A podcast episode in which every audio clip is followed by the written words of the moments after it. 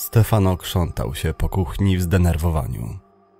Spodziewał się gości, dlatego chciałby wszystko wyglądało perfekcyjnie. Gdy kolacja była już gotowa, usłyszał dzwonek do drzwi.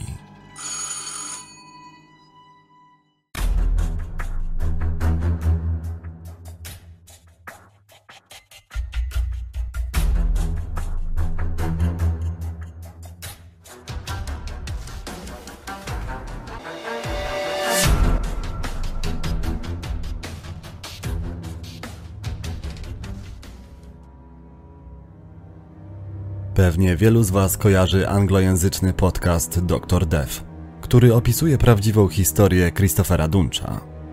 Tak się składa, że w stacji telewizyjnej AXN, która jest partnerem dzisiejszego odcinka, będzie można oglądać serial o tym samym tytule, oparty właśnie na tym podcaście. Właśnie w listopadzie, specjalnie dla fanów historii true crime i seriali medycznych, AXN przygotował kilka premier. Jeżeli lubicie taką tematykę, z pewnością spodobają Wam się te budzące ogromne emocje tytuły. Nowe życie w przejmujący sposób opowiada historię lekarza pogotowia ratunkowego, który uciekł z Syrii, by zacząć nowe życie w najlepszym szpitalu w mieście. Chicago Med fenomenalny sposób przedstawia zaciętą walkę lekarzy o życie pacjentów na ostrym dyżurze w Chicago. A wspomniany dr Dev Świetnie ekranizuje losy psychopatycznego neurochirurga, który okrył się niechlubną sławą, gdy na jaw wyszło, że zamiast zgodnie z zasadą medycyny pomagać, szkodził. By dowiedzieć się tego, w jaki sposób to robił i kto chciał zakończyć jego okrutną praktykę, musicie zarezerwować sobie czas we wtorkowe wieczory. W rolach głównych Joshua Jackson, Alec Baldwin i Christian Slater. Nowy serial w AXN już od 15 listopada o godzinie 22. Oglądajcie ten i pozostałe premierowe seriale w AXN. Gorąco zachęcam. Anastazja urodziła się 31 marca 1987 roku w Rosji. Od dziecka była wzorem do naśladowania, ambitna i pewna siebie bardzo zorganizowana i zdyscyplinowana. Stała na czele szkolnego samorządu. Brała udział we wszystkich imprezach kulturalnych. W gronie rówieśników uchodziła za liderkę, co jednak nie sprawiało, że była mniej lubiana. Wręcz przeciwnie. Gdy była nastolatką, zainteresowała się kulturą Włoch. Zapisała się na lekcje włoskiego, oglądała włoskie filmy, słuchała włoskiej muzyki. Kiedy tylko mogła, doskonaliła język. Szło jej świetnie, bo wkrótce mogła pochwalić się tym, że po włosku mówiła biegle. Uczyła się dobrze także innych przedmiotów, dlatego poszła na studia. Wybrała kierunek pragmatyczny ekonomię i zarządzanie biznesem, ze specjalizacją w zarządzaniu antykryzysowym na Uniwersytecie w Moskwie. Była przekonana, że takie wykształcenie zapewni jej dobry start. I może by tak było, gdyby nie fakt, że się zakochała. Niewiele wiadomo na temat tego okresu z jej życia. Mężczyzna, z którym wzięła ślub, nie jest nawet znany z imienia. Niemniej w tym małżeństwie nie układało się dobrze, bo równie szybko jak wzięli ślub, wzięli też rozwód. Anastazja bardzo tę sytuację przeżyła. Była załamana, nie wiedziała co dalej robić. Nie chciała dłużej patrzeć na miejsca, które przypominały jej o złych chwilach. Chciała zacząć życie na nowo, na neutralnym terenie. Poczuła, że jedynym wyjściem jest wyjazd. Przypomniała sobie wtedy o miłości, jaką darzy kraj Romeo i Julii, Umberto Eco i Laury Pausini. Jej wybór padł na Wenecję. Ale nie Wenecję, jaką znamy – nie tę znaną z bazyliki i placu Świętego Marka, patrona miasta, pałacu Dożów, będącego gotycką siedzibą weneckich władz i zbudowanego w XV wieku Canale Grande, łączącego wenecką lagunę z placem. Wenecja, w której zamieszkała Anastazja zwana Mestre, była położona na lądzie, nie na wodzie.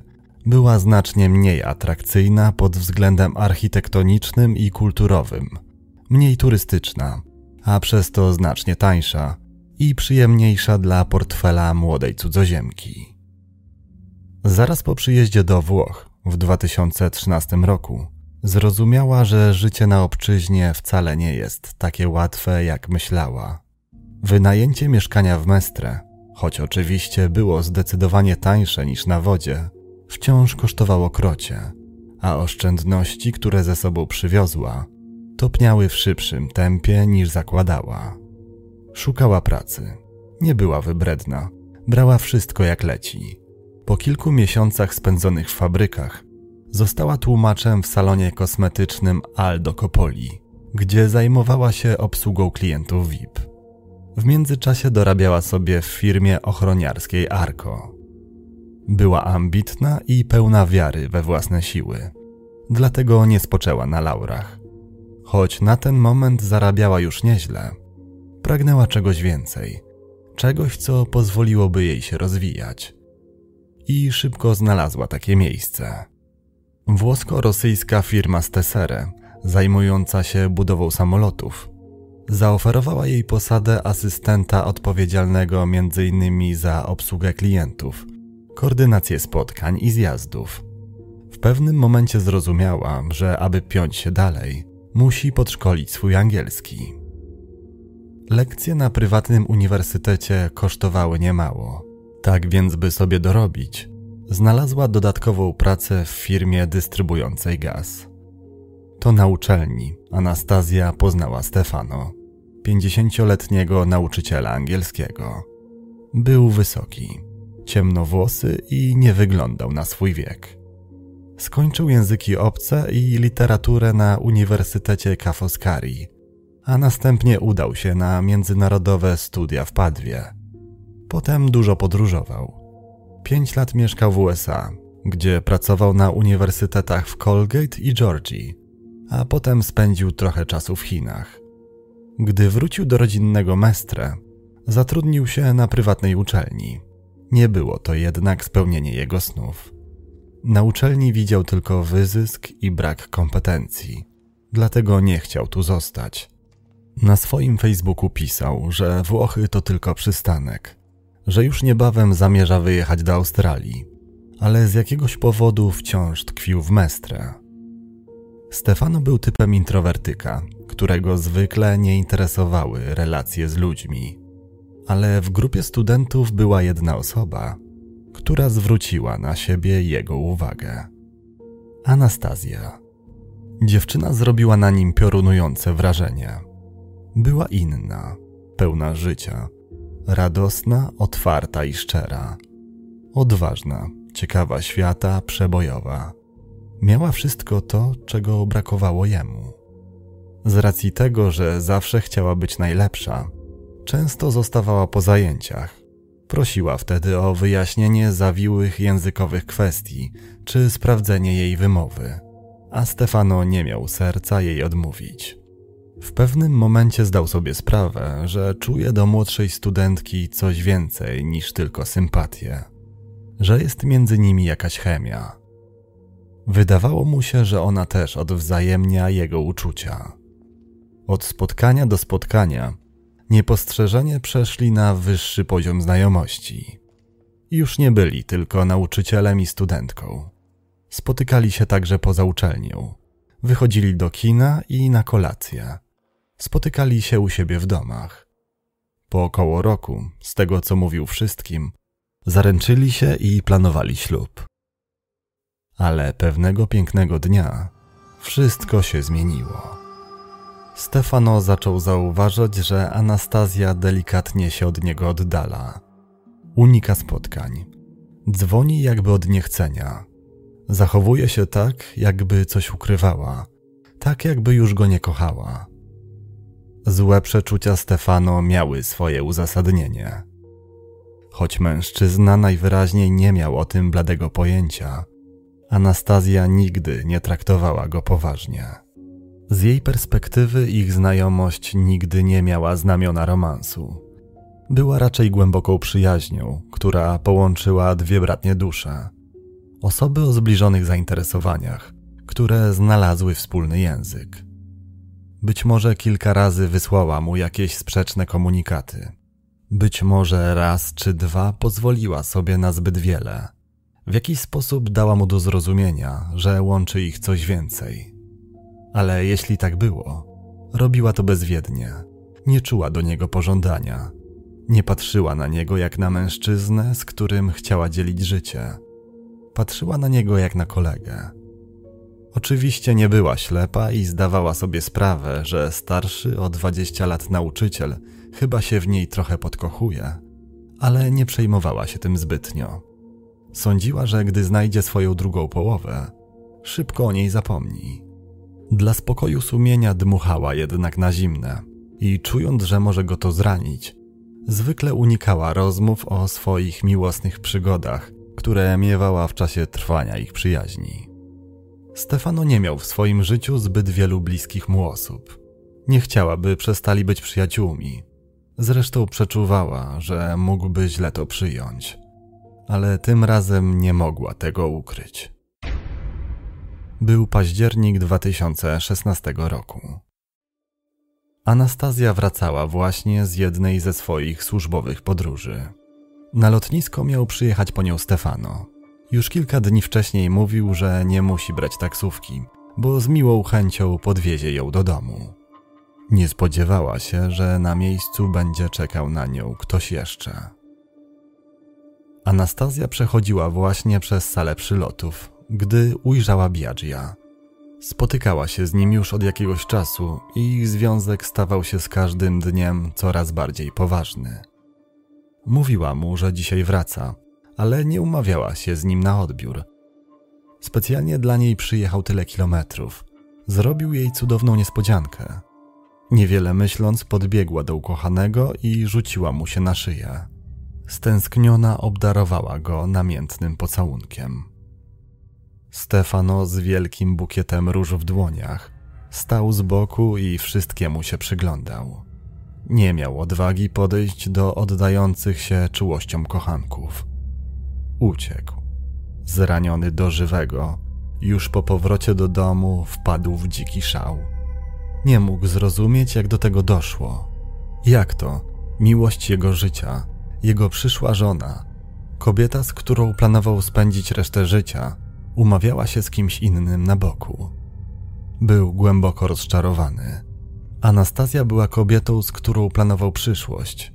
Była kobietą, której ufał i nie sądził, że kiedykolwiek go zawiedzie.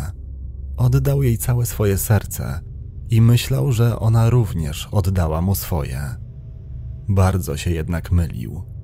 Najpewniej nigdy go nie kochała, nie traktowała poważnie, drwiła z jego uczuć.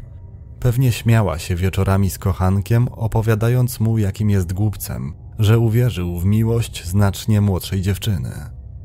Te uporczywe myśli nie dawały mu spokoju. Robił więc wszystko, by zapomnieć, by wybaczyć. Ale nie mógł. Chodził jak struty. Każdy, kto go widział, zdawał się zauważać jego przygnębienie. Na zajęciach był nieobecny. Przestał opowiadać studentom brytyjskie kawały, choć te były jego specjalnością. Bez entuzjazmu opowiadał o angielskich zwyczajach i tradycjach. Jego myśli kręciły się tylko wokół jednego tematu. Rozmyślał o niej dniami i nocami, gdy jadł śniadanie, czytał gazetę i oglądał telewizję. Napięcie w jego głowie rosło. Smutek zastąpiła złość. Musiał się zemścić. Chciałby Anastazja wiedziała, jak bardzo go rozczarowała, jak bardzo go skrzywdziła, jak go poniżyła. Chciałby poczuła to, co on. Chciałby cierpiała. Nie mógł pozwolić na to, by była szczęśliwa z kimś innym. Plan, który sobie ułożył, był prosty i wkrótce wszyscy mieli się o tym przekonać. Tymczasem Anastazja rozwijała swój związek. Biagio juniora poznała przypadkiem. Chłopak był 31-letnim inżynierem lotnictwa z Sant'Arpino w kampanii. Życie nie obeszło się z nim lekko, bo gdy miał 24 lata stracił matkę. Prosta, jak się wszystkim wydawało operacja, z jakiegoś powodu poszła nie tak. Został wtedy na świecie z siostrą i ojcem, pracującym od kilku lat jako geodeta w urzędzie miejskim. Gdy tylko skończył studia, przemieszczał się po kraju w poszukiwaniu pracy.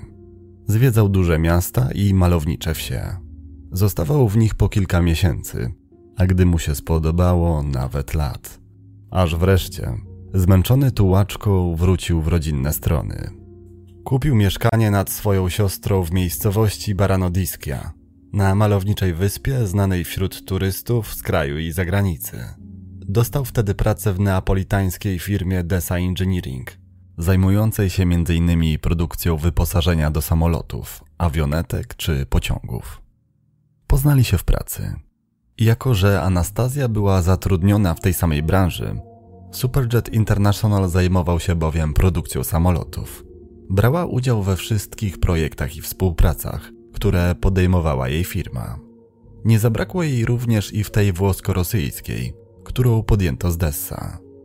Od tego czasu spotkania przystojnego bruneta w okularach, który mieszkał wówczas w Galarte w Lombardii, i dziewczyny pracującej w agencji nadzorczej w Tessera były elementem dnia codziennego. Anastazja nie planowała z nim romansu. Traktowała go jak zwykłego współpracownika, ale sprawy potoczyły się inaczej. Częste spotkania bardzo ich do siebie zbliżyły. Okazało się, że mają podobne spojrzenie na świat. Śmieją się z tych samych żartów. Lubią spędzać czas w ten sam sposób.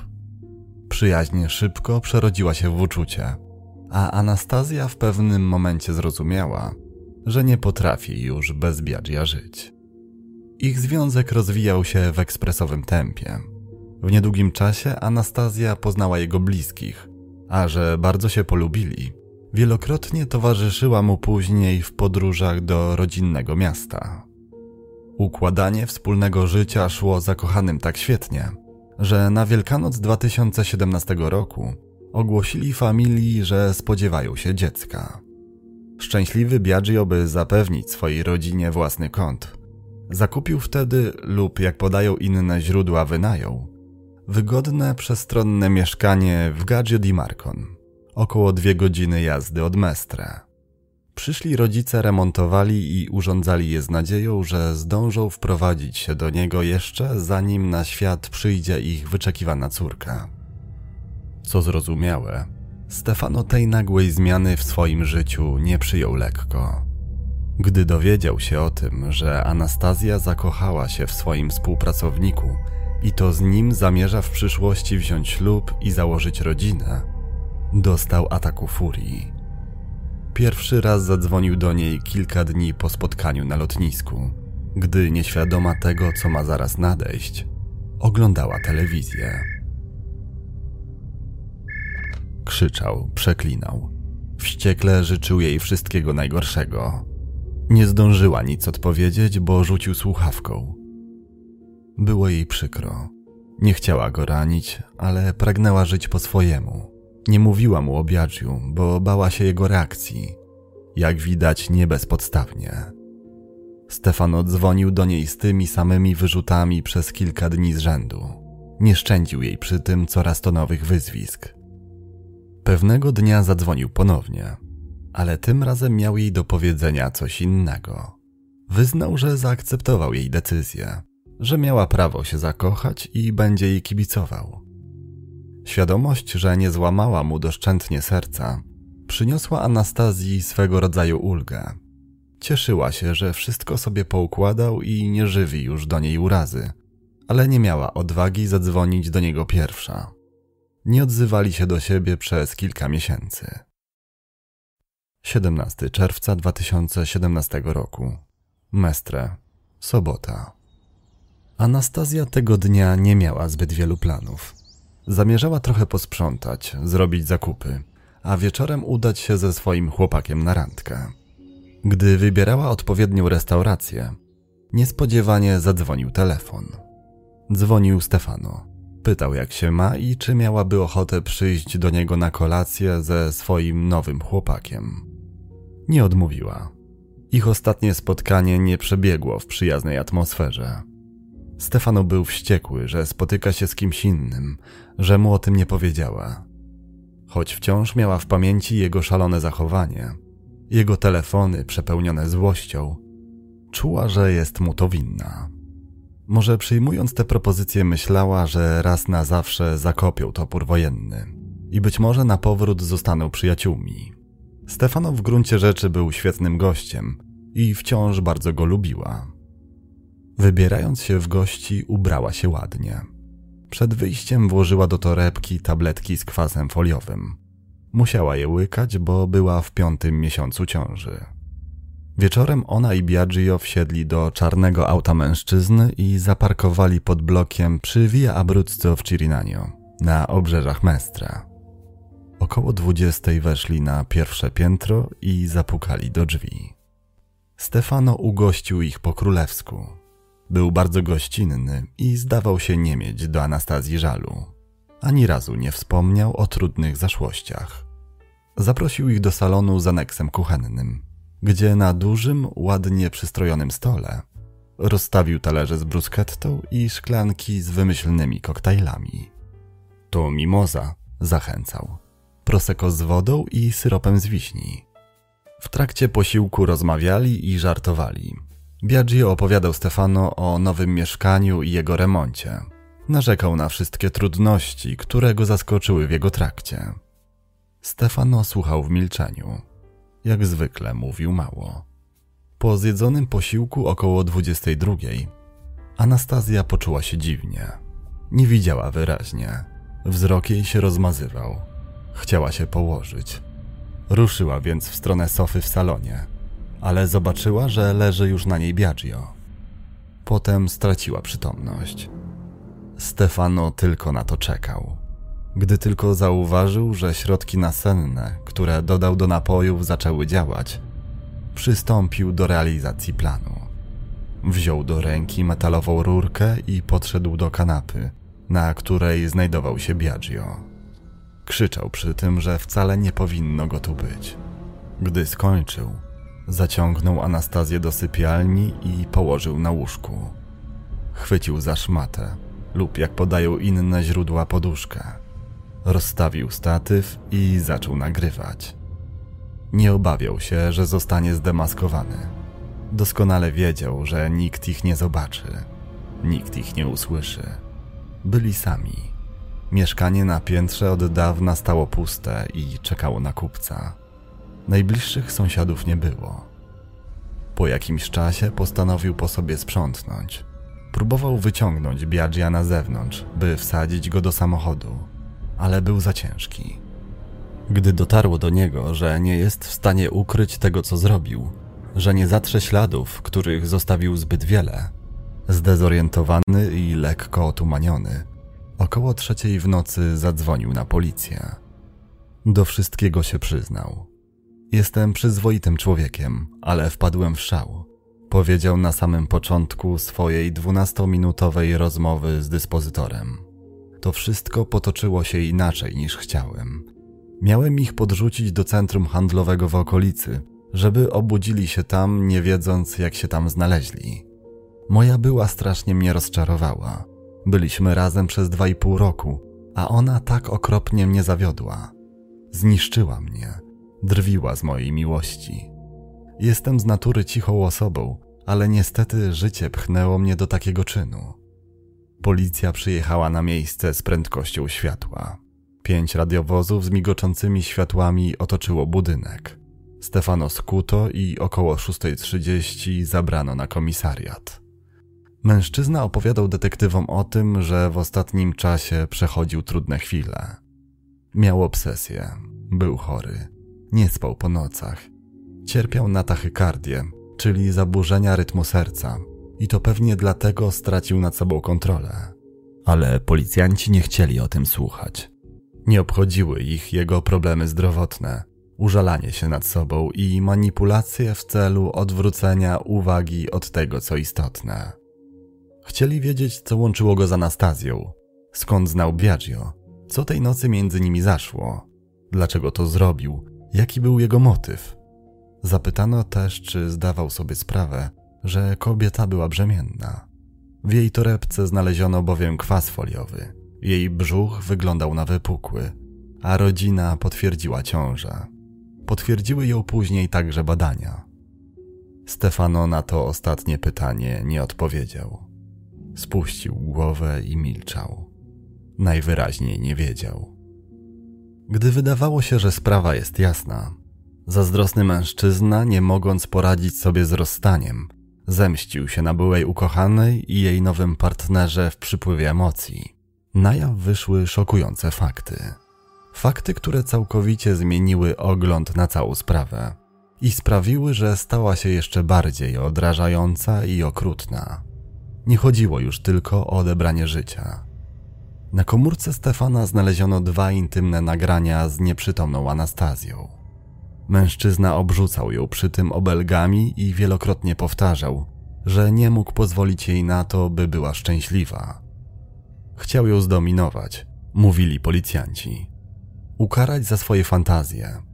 Wmówił sobie, że są parą, choć nigdy nie byli nią naprawdę. Byli nią tylko w głowie Stefano.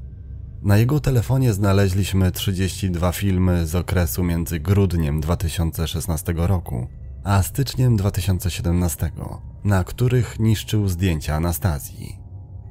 Gdy informacja o tym odkryciu obiegła media, na facebookowym profilu Stefano zawrzało. Opinia publiczna nie miała dla niego litości, tak jak on nie miał jej dla ciężarnej kobiety. Internauci prześcigali się w wymyślaniu coraz to mocniejszych słów. Życzyli mu tego samego. Żądali najsurowszego wyroku. Ludzie z jego otoczenia byli w szoku. Z niedowierzaniem czytali kolejne doniesienia o tym, czego jeszcze dopuścił się podczas feralnej kolacji, na którą zaprosił kobietę, w której był zakochany. Był dobrym, szanowanym nauczycielem, dobrze wychowanym. Nigdy byśmy go nie podejrzewali o to, że jest skłonny robić takie rzeczy.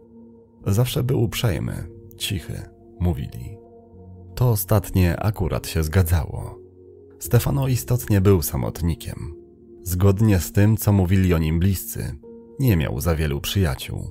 Nie nawiązywał głębszych relacji. Zawsze trzymał się na uboczu. Spędzał całe dnie w domowym zaciszu, oglądając filmy dla dorosłych. 25 lipca 2020 roku skazano go na dożywocie. Uznano, że w trakcie popełnienia czynu był całkowicie poczytalny. Działał z premedytacją. Wszystko dokładnie zaplanował. W rozmowie z numerem alarmowym mówił tylko o sobie. Opowiadał o swoich krzywdach, o tym, jaka zła była dla niego Anastazja. Chciał wzbudzić w dyspozytorze litość, przeciągnąć go na swoją stronę, by zeznawał na jego korzyść. Ja naprawdę nie chciałem tego zrobić, ale jeśli jesteś do szpiku kości zły i samolubny, jesteś kimś, kto krzywdzi, musisz zapłacić, mówił wtedy. Nie zasłużyłem na to, jak mnie potraktowała. Próbowałem dojść z nią do porozumienia, ale mnie unikała. Nie mogłem uwierzyć, że osoba, do której żywiłem tak głębokie uczucia, bawiła się mną, przybierała maski. Słuchając wyroku, Stefano nie wykazywał żadnych emocji. Patrzył w podłogę i nie podniósł wzroku. Milczał. Po jego policzkach nie spłynęła ani jedna łza. Nie przeprosił też rodzin, które znajdowały się zaledwie kilka metrów od niego. Do dziś relacja między Stefano a Anastazją jest dość niejasna. Rodzina dziewczyny, a także jej bliscy znajomi są przekonani, że nigdy nie darzyła go uczuciem innym niż tylko przyjaźń. Że nie było między nimi miłości, nawet flirtu. Stefano natomiast utrzymuje, że bardzo się kochali. Zaręczyli się i planowali ślub. To samo mówią osoby z jego otoczenia, którym się zwierzał.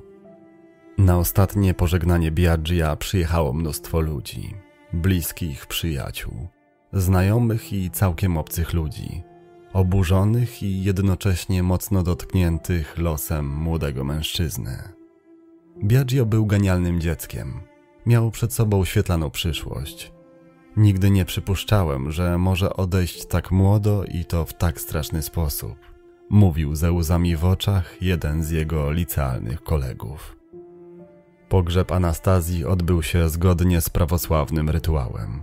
Kilkunastu członków rodziny przyjechało z dalekiej Rosji, spod granicy z Chinami, by już po raz ostatni pożegnać się z ukochaną córką, siostrą i kuzynką. Matka i siostra ubrane w ciemne suknie, z czarnymi wolkami zakrywającymi twarze, stały przytulone do siebie, a po ich policzkach spływały łzy. Karawan ruszył w stronę San Arpino, rodzinnego miasta Biaggia. Anastazja i jej nienarodzone dziecko spoczęła obok ukochanego. Dziękuję za wysłuchanie historii do końca. Dziękuję za wszystkie łapki w górę i komentarze. Do usłyszenia wkrótce. Pozdrawiam.